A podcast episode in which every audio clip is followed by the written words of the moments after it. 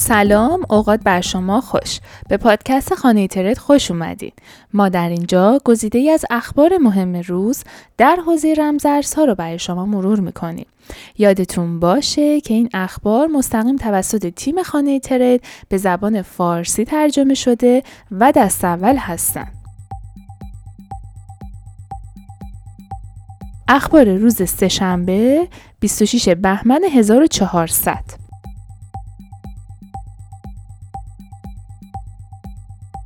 قاضی فدرال حکم آزادی معلق هدر مورگان همسر لیا لیختنشتاین رو با وسیقه 3 میلیون دلاری صادر کرد.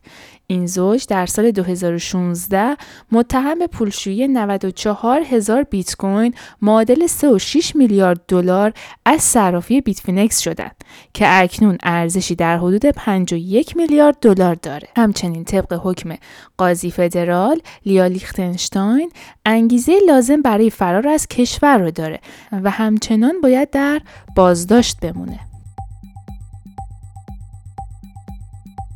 طبق گزارشات پلتفرم میکر که اولین کارت پس‌انداز NFT رو با عنوان MetaCard منتشر کرد از سه توکن Shiba Inu پشتیبانی خواهد کرد. میکر عنوان کرد که از این پس شارژ متاکارت از طریق Leash، Bone و Shiba Inu علاوه بر تعدادی دیگر از توکن ها امکان پذیر خواهد بود. همچنین این کارت امکان اتصال به کارت های مانند ویزا کارت یا مستر کارت رو نیز داره. و به افراد این امکان رو میده تا با استفاده از این کارت از ارزهای دیجیتال برای خرید در مکانهایی که از ویزا کارت پشتیبانی می‌کنن استفاده کنه. طبق تحلیل داده های درون زنجیره گلسنود سرمایه گذاران به منظور کاهش ریسک حرکات شدید قیمتی در ماه مارس اقدام به پوشش ریسک کردند. به نظر می‌رسه که شرایط و روند بازار طبق ناآرومی های اخیر میان روسیه و اوکراین و همچنین به دنبال خبر افزایش نرخ بهره توسط فدرال رزرو در ماه مارس کمی نگران کننده و ناآرومه. از همین رو به نظر می‌رسه که سرمایه گذاران از بازارهای مشتقه برای پوشش ریسک استفاده می کنند. پلتفرم وامدهی ارزهای دیجیتال بلاک فای به دلیل نقض قوانین در خصوص عدم ثبت شرکت خود 100 میلیون دلار از جانب سازمان بورس اوراق بهادار آمریکا جریمه شد. به نظر می‌رسه که این مبلغ بیشترین جریمه پرداختی بابت نقض قانون توسط شرکت های رمزنگاری هستش. 50 میلیون دلار از این جریمه مستقیم به حساب SEC بورس و اوراق بهادار و 50 میلیون دیگه به 32 ایالت دیگه واریز خواهد شد.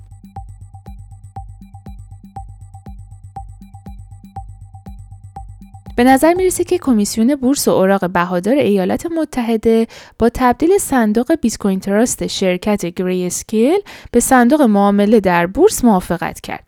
بیت کوین Trust در ماههای اخیر با تخفیف های قابل توجهی در حال معامله است و به نظر می‌رسه که ETF اون توسط کمیسیون بورس و اوراق بهادار ایالات متحده حمایت میشه. بر اساس داده های به دست اومده از وای چارتس معامله سهم های صندوق سرمایه گذاری بیت کوین گری اسکیل امروز با 24 ممیز 75 درصد تخفیف صورت گرفت و این به این معنی هستش که قیمت 43 هزار دلاری با تخفیف معادل 32500 دلار معامله شد.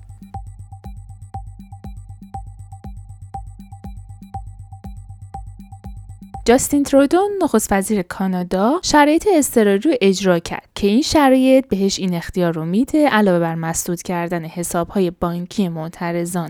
در اتفاقات اخیر تراکنش های مشکوک ارزهای دیجیتال را نظارت کنه. در حال حاضر هنوز مشخص نیست که چه تراکنش های خاصی مسدود خواهند شد.